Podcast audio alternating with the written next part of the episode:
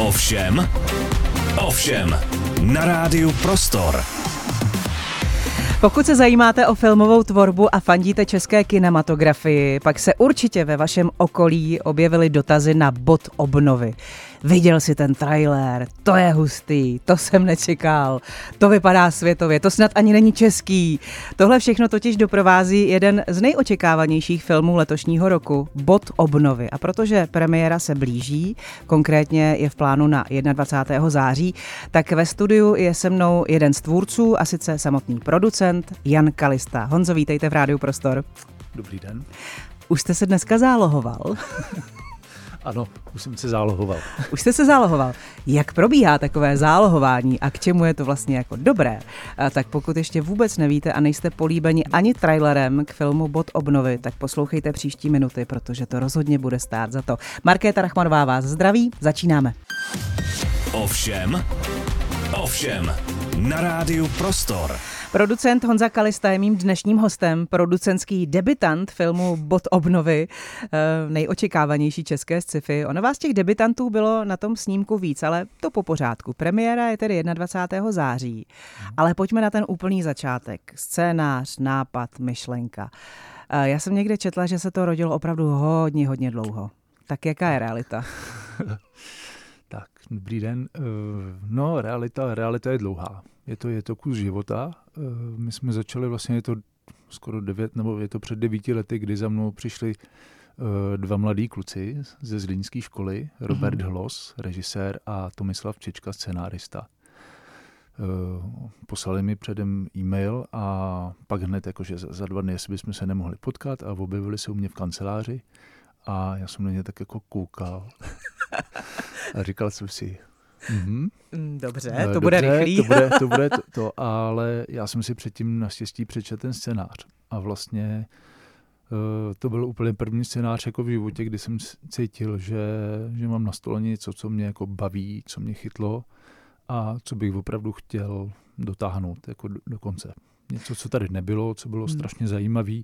Bylo to skvěle napsané vlastně na to, že to bylo jejich debit, že to byl úplně prv, jako jeden z prvních eh, verzí scénáře, tak to fungovalo. Mělo to prostě hlavu, patu, táhlo to ten příběh a já jsem se potom podíval i na věci od eh, Roberta, krátký filmy, který dělal předtím a vlastně jsem v něm eh, cítil jako obrovský potenciál a talent. Najednou, hmm. jakože má prostě drive, Tah na má branku. tah na branku, má, má vizi, má uh, něco, co jsem tady zatím prostě jako neviděl u nikoho. Hmm. Takže se to tak začalo spojovat. Ale ten první scénář vypadal jinak, než potom ty následný. Tak tak, my samozřejmě, to je dlouhý vývoj a my jsme původně samozřejmě, to je tak, že člověk dostane scénář, přečte si ho a vytvoří si za ním nějakou svoji jakoby vizi, jak by se to dalo udělat a představí si ten svět toho, jako ten příběh vlastně hmm. a udělá si nějakou projekci a pak si ho musí člověk ten film vlastně jako promítnout v sobě a říct, tak jako, jak by se to dalo udělat, co Mhm. to jako dělá, jak se ten jako budou tam lítat auta, bude to úplně jako kam se ty technologie posunou, jaká je ta realita, v které jsme schopní to udělat, Mm. mm. aby vůbec jsme jako získali na to peníze a já jsem prošel tímhle tím procesem, nějak jsem si to musel celý jako spočítat, udělat si vlastně jako odhad a zjistil jsem, že kdybychom to opravdu chtěli udělat jako naplno, tak to nikdy tady nemůže vzniknout, protože samozřejmě pak se pohybujeme prostě v hollywoodských rozpočtech a, a tak. Takže jsem se bavil s klukama, dali jsme si jako schůzku a přemýšleli jsme o tom, jak to jako udělat a já jsem čekal vlastně, jak budou reagovat, protože jsem se trošičku bál, že samozřejmě budou mít jako strašně přehnaný tyhle ty jako emoční věci a budeme tam muset, no a všechno musí lítat a bude Jasně. to prostě jako sci-fi a bude, všechno uděláme v postprodukci a takhle. Ale vlastně jsem cítil obrovskou pokoru z obou, protože si uvědomovali, že eh, ten příběh prostě musí být udělaný tak, aby byl realizovatelný. Hmm. A to byl další pro mě jako moment vlastně, proč to jakoby do toho jít a začít tlačit. Takže jsme se domluvili a začali jsme hledat tu cestu. A hmm. vývoj toho scénáře byl takový, že ono to původně bylo napsané, vlastně to vycházelo samozřejmě z nějakých jako aktuálních situací, protože byla v té době imigrantská krize a, a bylo to, že jo, jako těsně po nějaký ekonomické krizi, takže jsme to měli takový jako dystopický a tak. A takže to se tam otiskovalo, to, bylo, to, to bylo vlastně ty vnější verzi, vlivy byly Ty vnější jako... vlivy vlastně Aha. aktuální, protože ono to samozřejmě logicky jako vede, hmm. člověk v tom žije, tak to na něj působí jako na tvůrce a tak dále, takže kluci to tam jako hmm. nějak přirozeně prostě měli, protože to, to je jako logický a přirozený. A my jsme takhle jako furt tak jako postupovali, připisovali jsme ten scénář, tak jako, že se posuneme dál, všechno se to jako hezky stavilo a pak najednou jsme zjistili, že vlastně utíkáme furt jako té aktuální době hmm. a že to není možné dohnat. No, Protože no, my, když budeme přemýšlet, že my teďka uzavřeme scénář, začneme točit, než ten film půjde ven, tak, tak se zase bude dít roky jako dalších a bude pět highlightů. Hmm. Takže jsme vlastně se museli zamyslet a dostat se jakoby nad tu věc. Úplně se jakoby oprostit od těch jakoby aktualit, jako to se děje, to se děje, mm-hmm. prostě teď imigranti něco, tady samozřejmě ještě v tom populistickém světě, v kterém žijeme mm-hmm. teďka, tak mm-hmm. ty, ty politické tlaky a takhle byly jako silný a my jsme chtěli je tam mít do určitý míry za, jako, zakomponovat, jako zakomponovat, protože si myslíme, že to je jako důležitá součást světa, který nás ovlivňuje a samozřejmě chceme, aby ten film měl nějakou výpovědní hodnotu ale vlastně jsme zjistili, že to jako mi není možné, že to musíme nadnést nad to a mm. udělat, udělat tam jenom jako indicie k tomu, aby ten divák vnímal ten svět jako přirozeně ale nemůžeme A měl se... pocit, že se ho to vlastně trošku týká. Ano, že tomu hmm. rozumí. To znamená, že vlastně ten svět, který my stavíme, já ještě řeknu, že my se bavíme o světě vlastně 2041, jako ne úplně vzdálenou budoucnost. Ano. To znamená, vycházíme z reality dnešního dne s tím, že my jsme ten scénář vlastně si řekli, tak pojďme jenom posunout některé věci. Třeba auta už budou pravděpodobně elektrický, budou pravděpodobně jezdit sami jako autonomně, hmm. v některých oblastech ve městech určitě, mimo město pravděpodobně ne. Technologie komunikační se pravděpodobně velmi posunou, takže je reálný, že budeme mít implantát, nevím, na sítnici hmm. nebo v hmm. zubu a nemusíme mít telefon a tak. A vlastně jsme začali stvořit ten jakoby sci-fi svět, těch technologií a těchto těch věcí a budovat uh, a skládat tu skládačku a ty puclíky tak, aby to vlastně bylo uvěřitelné, aby tomu dnešní divák jakoby rozuměl, hmm. zároveň, aby to nebylo jako přepálen, aby jsme nemuseli prostě stavět. My jsme viděli, že nemáme na Minority Report, že by, by to bylo krásné, že jsme museli víc nějaký jako, uh, jako vizuální uh, linie, aby jsme byli schopni to utáhnout. Jako, a navíc jsme chtěli, uh, aby to byl český film, nebo vycházel jako z české reality, hmm. protože, nebo středoevropské reality, protože my samozřejmě jako plán to, že dáte do světa film nebo uvedete film a my jsme hrdí na to, že jsme ho vyvinuli tady, a to pro nás bylo strašně důležité mít tam tohleto jako zakódovaný. Hmm. To znamená, že jsme začali hledat třeba jako architekturu, která vychází tady odtud, jo, která je, že Praha je prostě specifická. Hmm. Hledali jsme prostě krásné lokace hmm. a tak a to hmm. všechno do toho scénáře postupně se takhle jako dávalo. Hmm. Stavili jsme si ten svět. Proč vlastně sci-fi? Ten žánr vás uh, samotného fascinuje, nebo protože... Jo. Uh, povídejte. Sci-fi, sci-fi vám otvírá obrovské možnosti představivosti. Eh, Mně samozřejmě to, ono je to tak, že potom, když člověk se dívá na ty filmy, tak už je to jako nějakým způsobem představení někým před žvíkan, ale pro nás ten proces, tenhle ten, kterým jsme prošli při tvorbě toho filmu, byl úžasný. Hmm. Protože to je to je vlastně jako hraní a vy cokoliv vymyslíte jako do toho budoucího světa, tak ono to má jako konsekvence a, a, a řetězí se to jako do spousty dalších jakoby yeah. oblastí. Vymyslíte přesně jako zálohu a teď vlastně najednou začnete domýšlet, co všechno to jako nese sebou za, hmm. za morální, etický, sociální, ekonomický vlastně. Jako no, ta kreativa je tam v podstatě bezmezná. Kreativa je vlastně bezmezná a hmm. to je pro mě jako, a to se samozřejmě to, to je obecně jako tvorba jako, nebo kultura umění a tak, jako hmm. samozřejmě ve všech směrech, ale, ale to sci-fi nám dává to, že my si můžeme jako fantazírovat a vzít si prostě něco, co vlastně nemusí úplně být jako reálný a postavit si na tom nějaké jako nějakou emoci, hmm. zážitek, hmm. hmm. pocit nebo, nebo, nebo vývoj a tak. Hmm. Takže...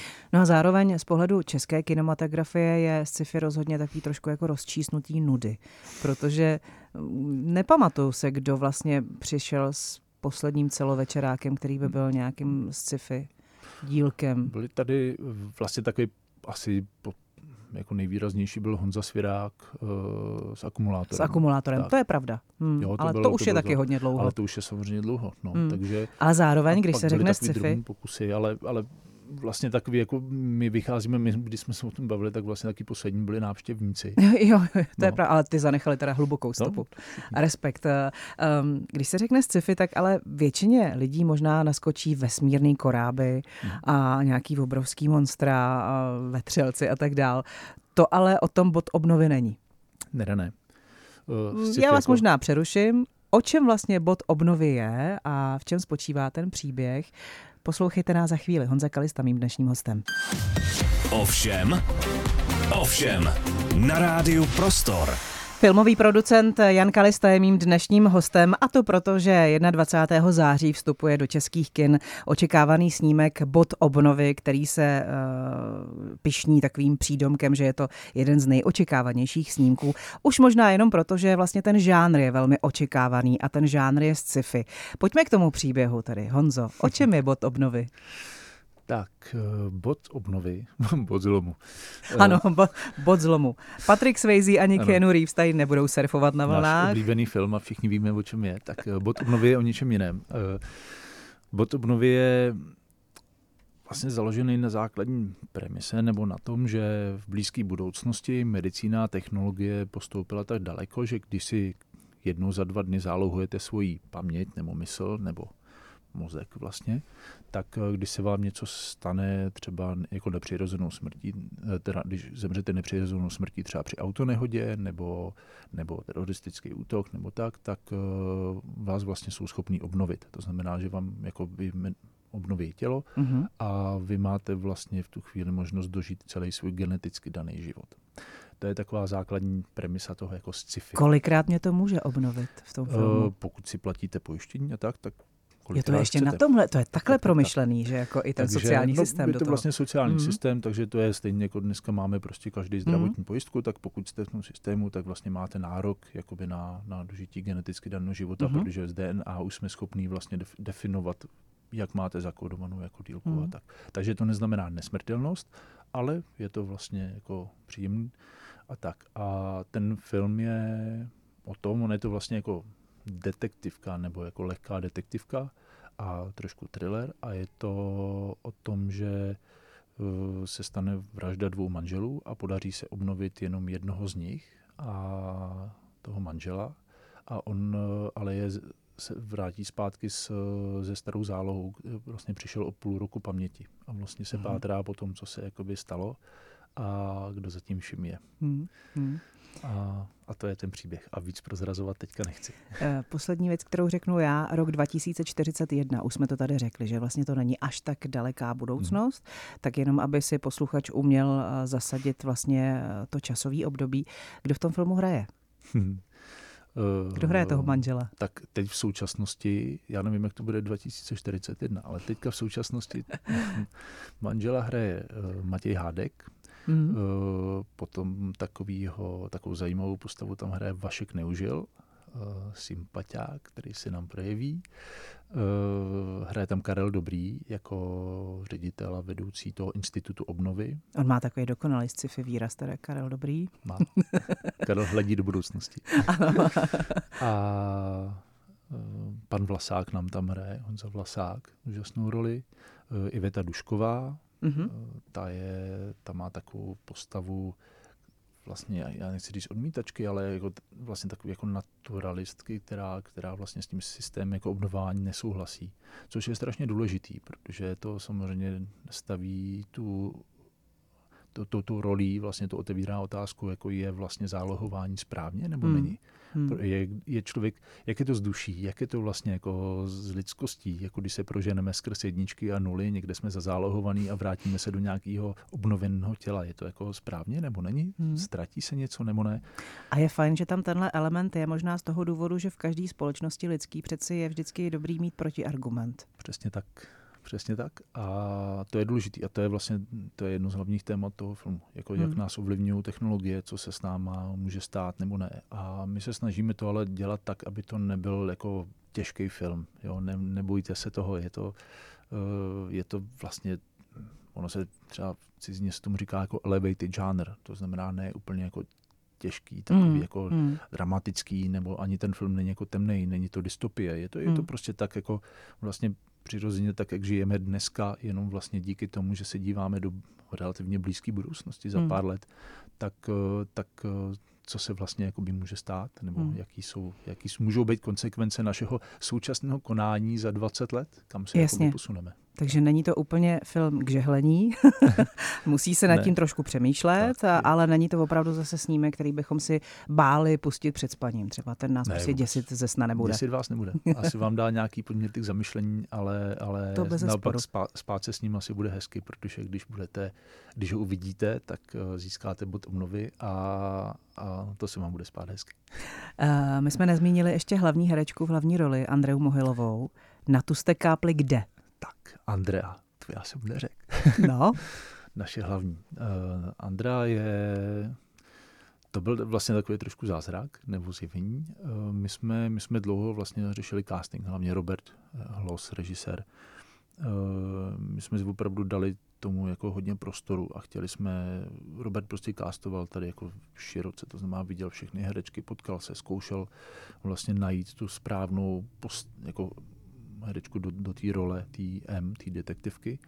A ale je to důležitý pro to, aby vlastně vznikla chemie mezi těma hercema. Oni musí ty postavy mezi sebou vlastně mít jako správné nastavení. Takže hmm.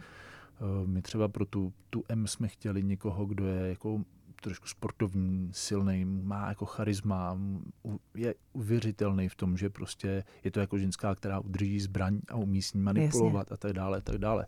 To jsou všechno takové jako, ale to jsou jako podrobnosti zároveň musí prostě být uh, jako zajímavá, protože ona, my jsme věděli, že ona vlastně jako v pořád v tom filmu, tam není jakoby v podstatě jako scéna, kde ona mi nebyla, je to prostě hlavní hmm. postava. A vlastně už jako na konci toho castingu se tam objevila Andrá Mohilová, eh, herečka, která hrála v, v Plzni v divadle, ona je jako z Ostravy, ale má, má angažmá v Plzni.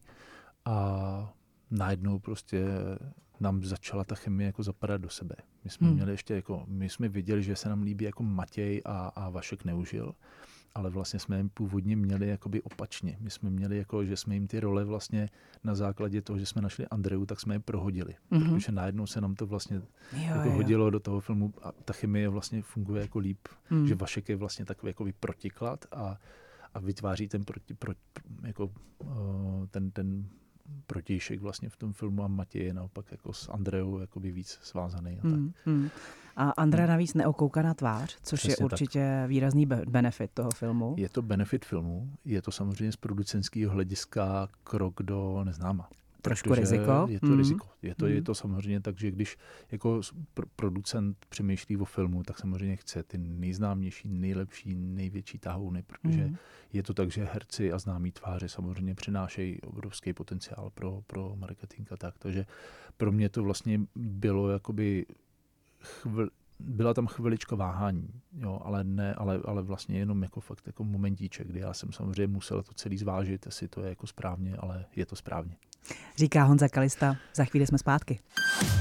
Ovšem, ovšem, na rádiu Prostor. Posloucháte Rádio Prostor, mým dnešním hostem je Honza Kalista, filmový producent eh, ke snímku Bot obnovy. Eh, pobavili nás zprávy a slovenské potyčky, to je taky trošku z sci-fi. My máme zítra hru slavnostní v Bratislavě, tak já se tam těším tak o to víc. Pozor na Matoviče a Ampliony.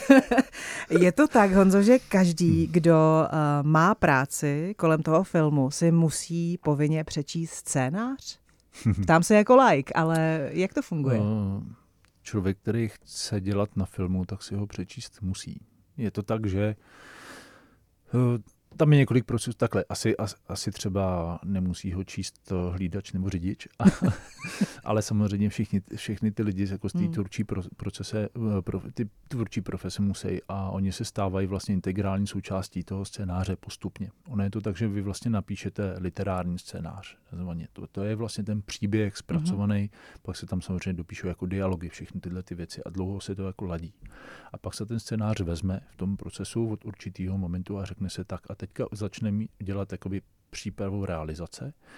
A to je chvíle, kdy vlastně jako naplno nastoupí jako architekt, kameraman, hmm. výtvarníci kostýmů, Eh, rekvizitáři, vlastně celý ten jako technický štáb a tak dále, nebo ty jako tvůrčí profese a, a vlastně se začíná a, a, a lokační a začnou se hledat jako specifický místa, lokace, začne se ten scénář vlastně jako stavět scéna po scéně a hledat jako, kde se bude točit, jak se to tam bude točit, v oblídky s kameramanem, prostě jak se, eh, jaký budou úhly, kde ty herci se budou pohybovat, jak to tam bude světelně, v mhm. jaký atmosféře se to bude hrává a vlastně se to takhle začne, jako, to se rozebere úplně na prvočinitele.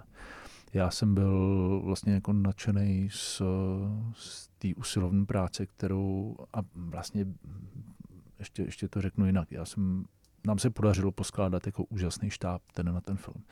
My bychom ten film bez toho nikdy nebyli schopni dát dohromady, protože ta energie těch lidí a ta obětavost a vlastně ten čas a, a investice jako obrovská, uh, jako tvůrčí, kterou do toho dali, tak eh, já kdybych to měl jako reálně zaplatit jako producent, tak to nikdy nedám dohromady. Ten hmm. film by stál třikrát tolik. Hmm. Protože my jsme opravdu, jako, jak jsme se tak jako posouvali a pak jsme měli nějaký třeba trošičku jako starosti s financováním a tak, tak na malé vznikly třeba roční okna vždycky a, a ty lidi jako nezastavili. Oni prostě furt jako pracovali vlastně jako zadarmo hmm. a tlačili ten projekt dál a dál a dál a věnovali se mu.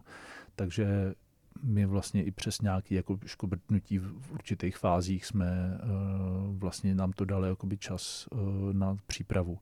A ta základní trojice jako Robert Hloss, režisér, Filip Marek, kameraman, taky jeho debit, a Ondřej Lipenský, což je architekt a production designer, který tady dělal třeba na Jojo Rabbitovi a tak, jako mm-hmm. spolupracoval na velkých filmech a který pak dělal i s náma tak eh, se dali dohromady a vytvořili neuvěřitelnou jakoby Bibli vlastně z toho scénáře, kdy oni opravdu měli dopředu vymyšlenou každou scénu, každý úhel. Ondřej rozkreslil přesně jako výtvarně ty věci, jako jak se to bude prostě stavět, kde budou rekvizity, jaký hrací věci a tak.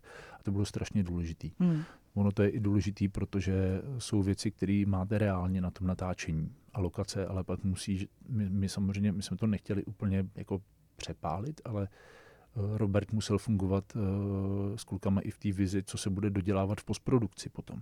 Kam hmm. se posunout, to znamená, vy musíte i vlastně jako už uh, to je, jak se kamera dívá, jaký jsou úhly kamery a takhle, tak musíte počítat s tím, co tam potom za další dva roky jo. v podstatě Takže budete dodělávat. představivost a fantazie Takže ta imaginace vlastně hmm. v tomhle to musí fungovat jako naplno hmm. a ty hmm. přípravy byly jako velmi precizní a já jsem, já jsem, já jsem je obdivoval, kolik, jako kolik energie. Hmm Já se zastavím u těch lokací, hmm. protože mě samozřejmě, když jsem o tom filmu úplně na začátku před nějakými dlouhými, dlouhými měsíci slyšela poprvé, tak jsem vlastně byla jako zvědavá, jestli to budou reální lokace, anebo jestli to budou nějaký filmový vizualizace, nebo hmm. přesně jestli to bude všechno v postprodukci, umělej svět. Hmm. Tak eh, popište to, jak je to vlastně ve skutečnosti? Vy jste zmínil to, že vlastně jste si vytáhli správně asi eh, třeba z některých pražských dominant to, že se to upravilo do té mhm. podoby, která by mohla být v roce 2041 reálná. Tak.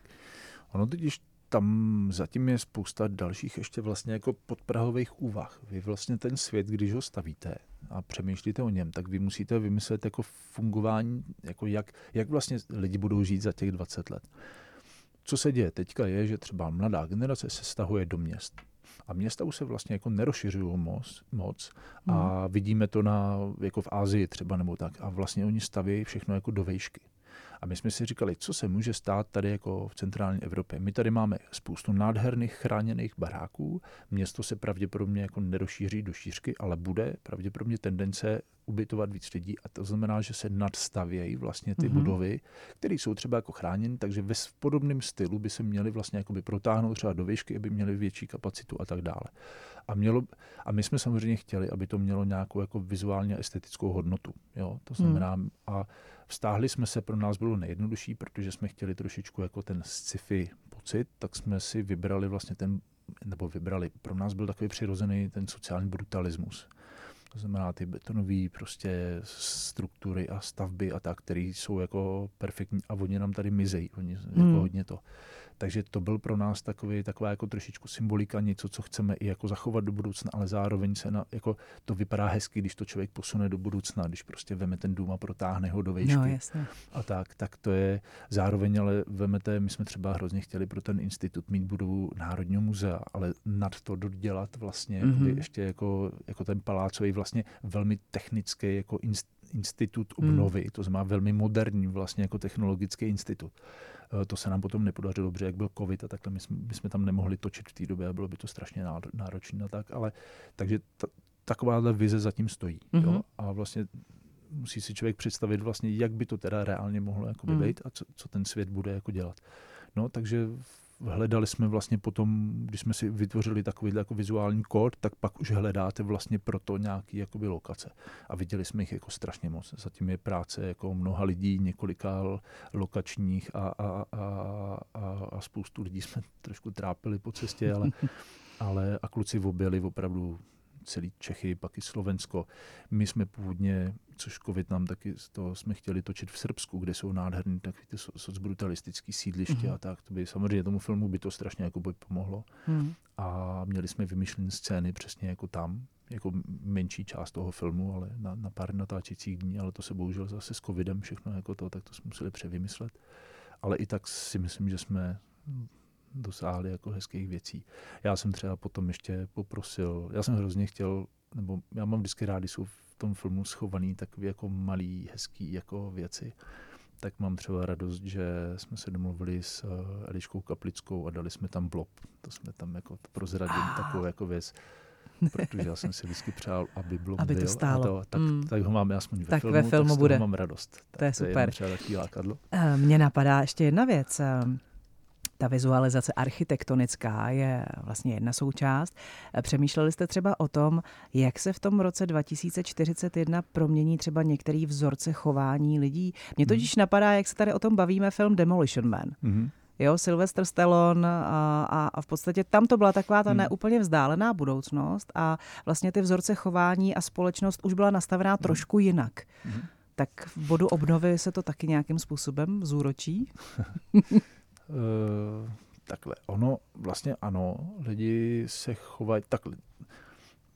My jsme to spíš udělali tak, že jsme jakoby představili v tom filmu určitou část společnosti, která samozřejmě tím, že má přístup k takovéhle technologii, tak si přestává vážit života. Je to tam jenom jako náznak. V tom filmu hmm. je, je zkrácený ono, kdyby jsme posunuli celou tu společnost jakoby dál. My bychom museli hodně exponovat celý ten svět, aby, aby přirozeně divák vnímal, uh, jak se, jak se změnilo chování těch lidí. Mm-hmm. Takže přemýšleli jsme o tom, do toho filmu se to neúplně vejde, protože vy ten film musíte stlačit do nějaké do nějaký časové dílky a, a držet určité dějové linky a, a linky těch jednotlivých postav, mm. aby vlastně to bylo koukatelný, protože jinak bychom potřebovali o hodinu víc a tak Určitě. dále. A to, to všechno potom nabejvá prostě hmm. jako scénářově, realizačně, finančně prostě No a divácky víc a potom divácky, bolí zadek, ty tři hodiny tak, v kině už jsou hodně. Tak, přesně tak, takže, takže vlastně to samozřejmě má všechno nějaké jako konsekvence a je to svázen dohromady, ale uh, je to tak, že to je právě ta otázka, kterou ten film má vyvolávat. Jako, co se vlastně s tou společností stane? Kam, jak lidi si, přestanou si vážit života? On už dneska vlastně, já, já třeba mě, mě jako fascinuje, co lidi jako dokážou a jak se posunou vlastně třeba, nevím, tady kluci, co dělají, jako, jak, jak se tomu říká, takové ten, jak skáčou po barácích a tyhle ty věci. Vlastně parkour. Se, parkour, hmm. A to, ale uh, to je jako skvělý. Mně se to strašně líbí. Moji kluci to jako malí to začínají dělat a tak. A vlastně je to jako skvělý, jak se posunou tyhle ty věci ale co se stane, kdyby třeba tyhle ty kluci najednou měli technologii obnovy a přestali si vážit toho života. Hmm. Nebudou prostě lézt jako budou riskovat víc. a budou strašně riskovat. A je to jako správně nebo není? Jako, kde je ta hodnota toho hmm. života? Musím hmm. desetkrát za zálohu, desetkrát umřu. Je to hmm. dobře nebo ne? Jako, vždycky to někdo napraví za mě. Vždycky to někdo jako napraví za mě. Kde hmm. je hodnota života? To je, hmm. to je jedna ze zásadních jakoby, otázek. Hmm. Ale zase je to tam, je to spíše jako něco, co pocitově jako vylizá z toho filmu. Není to, že bychom to jako tlačili na sílu a chtěli, aby divák tam furt jako ležel hmm. přikovaný a přemýšlel o složitostech. Říká Honza Kalista, za chvíli pokračujeme. Hmm. Ovšem, ovšem, na rádiu Prostor. S Honzou Kalistou si dneska povídáme o filmu Bod obnovy, který přichází 21. září eh, do kin. Je to uh, sci-fi, uh, ovšem nenajdete tam žádné vesmírné příšery ani koráby. Je to spíš takový psychologický sci-fi thriller, bych si tak jako osobně dovolila pojmenovat sama. Má skvělý soundtrack. Mm-hmm. Jak se to stalo, že sci-fi má super soundtrack? Oni teda hmm. takhle, když se podíváme třeba na film Minority Report nebo Pátý element, což jsou snímky, se kterými vy v těch recenzích býváte často eh, nesnad ani srovnáváni, ale hmm. ty snímky jsou tam zmiňovány, hmm. tak tam byly taky docela silný, zajímavý melodie a trailery, eh, pardon, soundtracky. Hmm, jak teda tohle vzniklo? Tak, uh Ono vlastně to srovnávání je úplně jako přirozené logický a děláme ho každý. My jsme samozřejmě generace kluků, eh, který se snažili udělat jako krásný film, ale vyrostli jsme na těch filmech jako Minority Report, Blade Runner a tak dále. Hmm. Takže je pro nás samozřejmě přirozený, že jsme to vnímali, je to v nás jako zakódované nějakým způsobem a a zvlášť tyhle ty jako známé a velký filmy se nás jako ovlivnili. Takže člověk, když něco dělá, tak se samozřejmě k tomu nějak vztahuje a snaží se udělat ty naše věci tady úplně na maximum.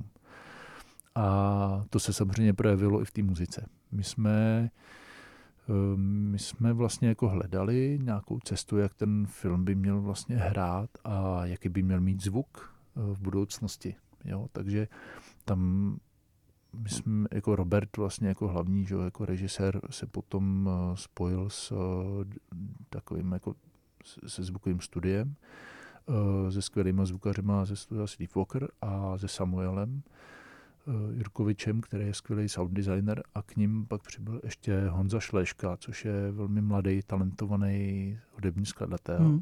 A on pracoval s klukama už na krátkých věcech, na reklamách, ale je to taky jeho celovečerní debit. A, a zase prostě se propojila ta vize vlastně jako Robertova v tom, co chtěl do toho filmu zakódovat. A ta neuvěřitelná jako energie a nasazení a talent toho Honzi Šlešky, co se týče muziky. Uh, oni si strašně sedli. Tam, je, tam oni jsou oba jako perfekcionisti, totální. Jsou schopní prostě sedět jako dny a noci a měsíce a furt to jako měnit a táhnout a táhnout a zkoušet různé varianty. Ale ten proces byl takový, že my jsme uh, ten film se stříhali, on se udělá takzvaný jako offline, to znamená, že se ten film jako nahrubo se stříhá, pak se vlastně sesadí ty scény a vznikne vám vlastně jako celý ten film, ale samozřejmě není dodělaný jako vizuálně, není hmm. obarvený, nemá ty triky a nemá zvuk. Vy máte jenom to, co se nahraje, ty dialogy jako z toho, z toho že, tak jak lidi jako mluví, ale vlastně je, je jako němej ten film, svým způsobem, nebo hluchý. Jo. A my jsme hodně dlouho přemýšleli a Robert vlastně udělal jednu skvělou věc, že Eh, často se dělá to, že mm, třeba jako proto, aby se to líp prodalo producentům už v té střihové fázi a tak, aby to schválili, tak se ten film celý obloží nějakýma třeba známýma hudbama. On to pak působí jako dynamicky, tohle máte jo, jo. tam tu emoci, to napětí a tak. Ale Robert vlastně Honzovi ten film představil opravdu hluchý, jenom s dialogama. Mm-hmm. To znamená, že Honza Šleška najednou měl před sebou vlastně jako dvě hodiny času a, a musel vlastně vymyslet něco úplně jakoby ze sebe. A protože my jsme, že jo, jak jsme se bavili o té architektuře jako brutalistický a tak, tak tím, že v tom filmu je zakódovaný třeba motiv toho piana a Claire de Lune od Debussyho, takový jako skladby, tak jsme cítili, že by bylo hezký mít vlastně takový mix jako klasiky, mm-hmm. ale posunutý, nebo respekt vlastně no, klasiky posunutý do budoucnosti, mm. to znamená, která bude hrát. A, mm. a to byla prostě jako plocha, s kterou kluci začali pracovat prostě velký plátno dvouhodinový, na který začali malovat různé jako věci. Skvělý bylo, že Honza dostal vlastně jako první ten začátek toho filmu, jenom tak jako, aby jsme si udělali jako test a to za pár dní prostě přišel s něčím, co v podstatě de facto jako úplně na první verzi poslal něco, co v tom filmu je doteď. Prostě úplně na hmm. první dobrou. Hmm. A je pravda, že když se mm, podíváme na trailer, tak už v tom traileru je vlastně ta muzika hodně důležitou součástí. Hmm. je to život jen náhoda? Je to život jen náhoda. My jsme, ono totiž takhle, to je teaser a trailer jsou trošku jiný disciplíny. Jo? My, my samozřejmě ten film chceme představit divákům, chceme, aby ho vidělo co nejvíc lidí, protože z toho bychom měli obrovskou radost. Takže hledali jsme i způsob vlastně, jak by ten, ty upoutávky měly hrát. Hmm A ono je logický, že když vy lidem pouštíte v dnešním mediálním světě totálně přeplněným něco, tak chcete, aby je to zaujalo. To znamená, hledáte něco, co je notoricky známý, aby lidi nepřemýšleli o tom, odkud to znají, ale vyvolalo to tu emoci nebo hmm. ten kód. A zároveň chcete, aby to mluvilo uh, vlastně tou řečí toho filmu. Musí to být nějak jako zpřízněný. Nemůžete použít prostě jako Barbie má, že jo, Aqua, prostě Barbie len, tak já to nemůžu dát na trailer, budu obnovy, že jo. Takže i když to, takže pro Barbie to fungovalo, pro nás ne. Takže my jsme vlastně hledali a v tom teaseru jsme měli Odu na radost, což je de facto jako hmm. velmi známá jako skladba a tak, takže tam jsme si vzali jako, nebo licenci tady z toho. A pak jsme dlouho, dlouho přemýšleli, když vlastně čím, ale teďka to jako přebijem, nebo jak se postavit dál až eh, no, Robert s Honzou, to, myslím si, že to byl Honza, přišel jako život je náhoda, což i vlastně tematicky ta písnička trošku jo, je o tom jo, tématu. Jo, jo. A bylo dlouhý váhání, my tyhle věci konzultujeme i s, jako s, s dalšíma lidma a tak dále, takže to bylo takový jako, jsou, jsou, bude to dobře nebo ne, je to přece jenom jako klasika, ale Honzovi se podařilo ji posunout prostě do hmm. úplně jiného jako Jo, sedí to tam, sedí to, to tam báječně. A, a, a já s toho mám strašnou radost. Já jsem mm. zatím stála, moc se mi to líbí. Mm. Takže mm. No a jenom před Honzou smekám, jaký jako talent do toho dal. Premiéra 21. září. A co bude pak? Předpokládám, že se jedná se zahraniční distribucí, eh, nebo respektive aspoň za mě ten film by si to rozhodně zasloužil. Tak. Eh, my vlastně, my už když jsme ten film dávali dohromady, tak jsme samozřejmě měli vizi, že bychom strašně chtěli překročit naše hranice s tím filmem, když jsme si uvědomovali, že to bude strašně těžký. Ale ono jako pro financování toho filmu jsme potřebovali vlastně prezentovat ten film v cizině. Takže my s Robertem jsme, ještě s jedním kolegou jsme jezdili po těch filmových trzích. To jsou vlastně na, v rámci festivalu se dějou takzvané jako industry sekce mm-hmm. a my jsme prezentovali ten projekt mno, jako xkrát, jako mnoho let vlastně a postupně jsme získávali kontakty na lidi, kterým se ten projekt jako líbil, líbily se jim ty naše prezentace a tak. A my jsme takhle roky vlastně se snažili jako najít vhodný jako partnery pro uvedení toho filmu do světa. A to se nám podařilo. E, vlastně už několik let jsme byli jako v kontaktu s e, firmou XYZ Films, což je americký distributor a sales agent, jeden z největších žánrových vlastně. Mm-hmm jim se ten projekt vlastně líbil už od těch synopsí a, a od těch našich jako prvních prezentací a sledovali ho vlastně celou dobu. Pak jsme jim poslali střih, pak jsme jim to poslali z hudbu a oni byli prostě nadšený, takže nakonec to je tak, že oni budou ten film jako distribuovat. Hmm. A počkali si na něj těch dlouhých, jako od té doby, co jsme se potkali třeba 5-6 let a, a stojí jakoby za náma. Takže my díky tomuhle tomu, a je to jako intenzivní práce, držet ten kontakt, pracovat, prezentovat ten film a je to, zatím stojí jako obrovský kus jako úsilí, hmm. vlastně jako nejen jako producentský, ale i Robertová a prezentací a cestování po světě hmm. a tak je to prostě člověk se fakt Není musí to jako o tom rozběhnout. napsat jenom dál. scénář, film natočit, ale pak je to samozřejmě opečovávání se toho dítěte. My jsme teď vlastně, za mě je to teďka jako nejintenzivnější fáze.